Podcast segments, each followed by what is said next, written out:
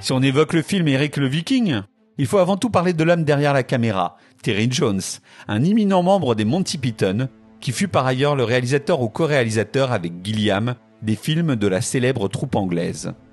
Amuseur public, médiévaliste reconnu, documentariste et également romancier, c'était un artiste aux multiples talents. Avec Eric le Viking, il adapte son roman homonyme pour enfants. Cependant, le film est très différent de son modèle littéraire. Jones vise ici un public plus adulte et ne reprend pas la plupart des péripéties du roman, faute d'avoir un budget de superproduction hollywoodienne. À sa sortie, Eric le Viking souffrit de la comparaison avec les œuvres cultes des Monty Python, comme Sacré Graal. En effet, ce long métrage est avant tout pensé comme un conte philosophique, même si on retrouve par instant l'humour débridé de la troupe de comiques anglais. Le film compte néanmoins de nombreuses séquences hilarantes. On pense tout d'abord à la tentative de viol d'Eric sur une paysanne qui le conduit à mener une discussion philosophique avec sa victime sur le bien fondé du pillage. Au-delà de son humour impertinent, cette séquence d'ouverture nous révèle un Eric fatigué par les guerres incessantes qui aimerait pour une fois discuter avec une femme avant de coucher avec elle. Notre héros est interprété par le talentueux Tim Robbins qui possède un excellent timing comique et dont le regard lunaire sert parfaitement son personnage de viking candide. De la même manière, des personnages frappadingues comme le fou de guerre, le berserker, joués par Tim McInerney, resteront dans les mémoires et animeront vos zygomatiques. Passionné par les légendes, l'érudit Terry Jones ne se limite cependant pas aux simples scènes comiques et souhaite avant tout nous proposer un conte philosophique sur la croyance. Pour cela, il s'inspire des légendes nordiques, en citant entre autres Fenir le loup dévoreur de soleil ou le pont Bifrost.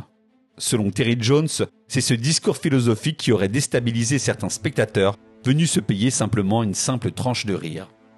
Son message est clair dans Eric le Viking. La religion n'existe que dans l'esprit de celui qui y croit. Ainsi, durant l'attaque du bateau du félon Alfdan le Noir, Tim Robbins réussira à abattre tous ses ennemis, convaincu que la serpillière qu'il porte sur la tête le rend invisible. Il s'évanouira tout de même après l'attaque, quand il se rendra compte qu'il était visible aux yeux de tous depuis le début. De la même manière, les habitants d'Ibrasil mourront noyés, car ils ne veulent pas voir la vérité en face. Ils préfèrent se référer à leurs vieilles coutumes religieuses plutôt que d'affronter la réalité.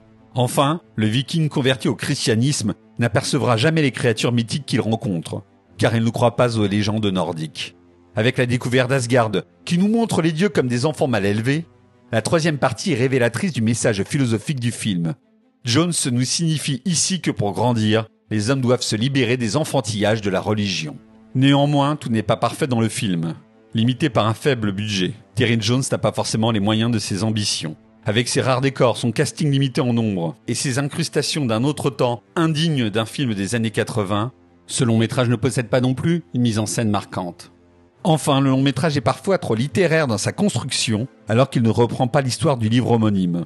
Reliés par des fondus au noir parfois disgracieux, les séquences du film fonctionnent à la manière des chapitres dans un roman et ne semblent pas interconnectées. Pour autant, ce long métrage est hautement recommandable pour son discours sur la croyance, son approche presque historique des légendes nordiques et certaines de ses idées comiques absolument géniales. Un long métrage à découvrir ou redécouvrir.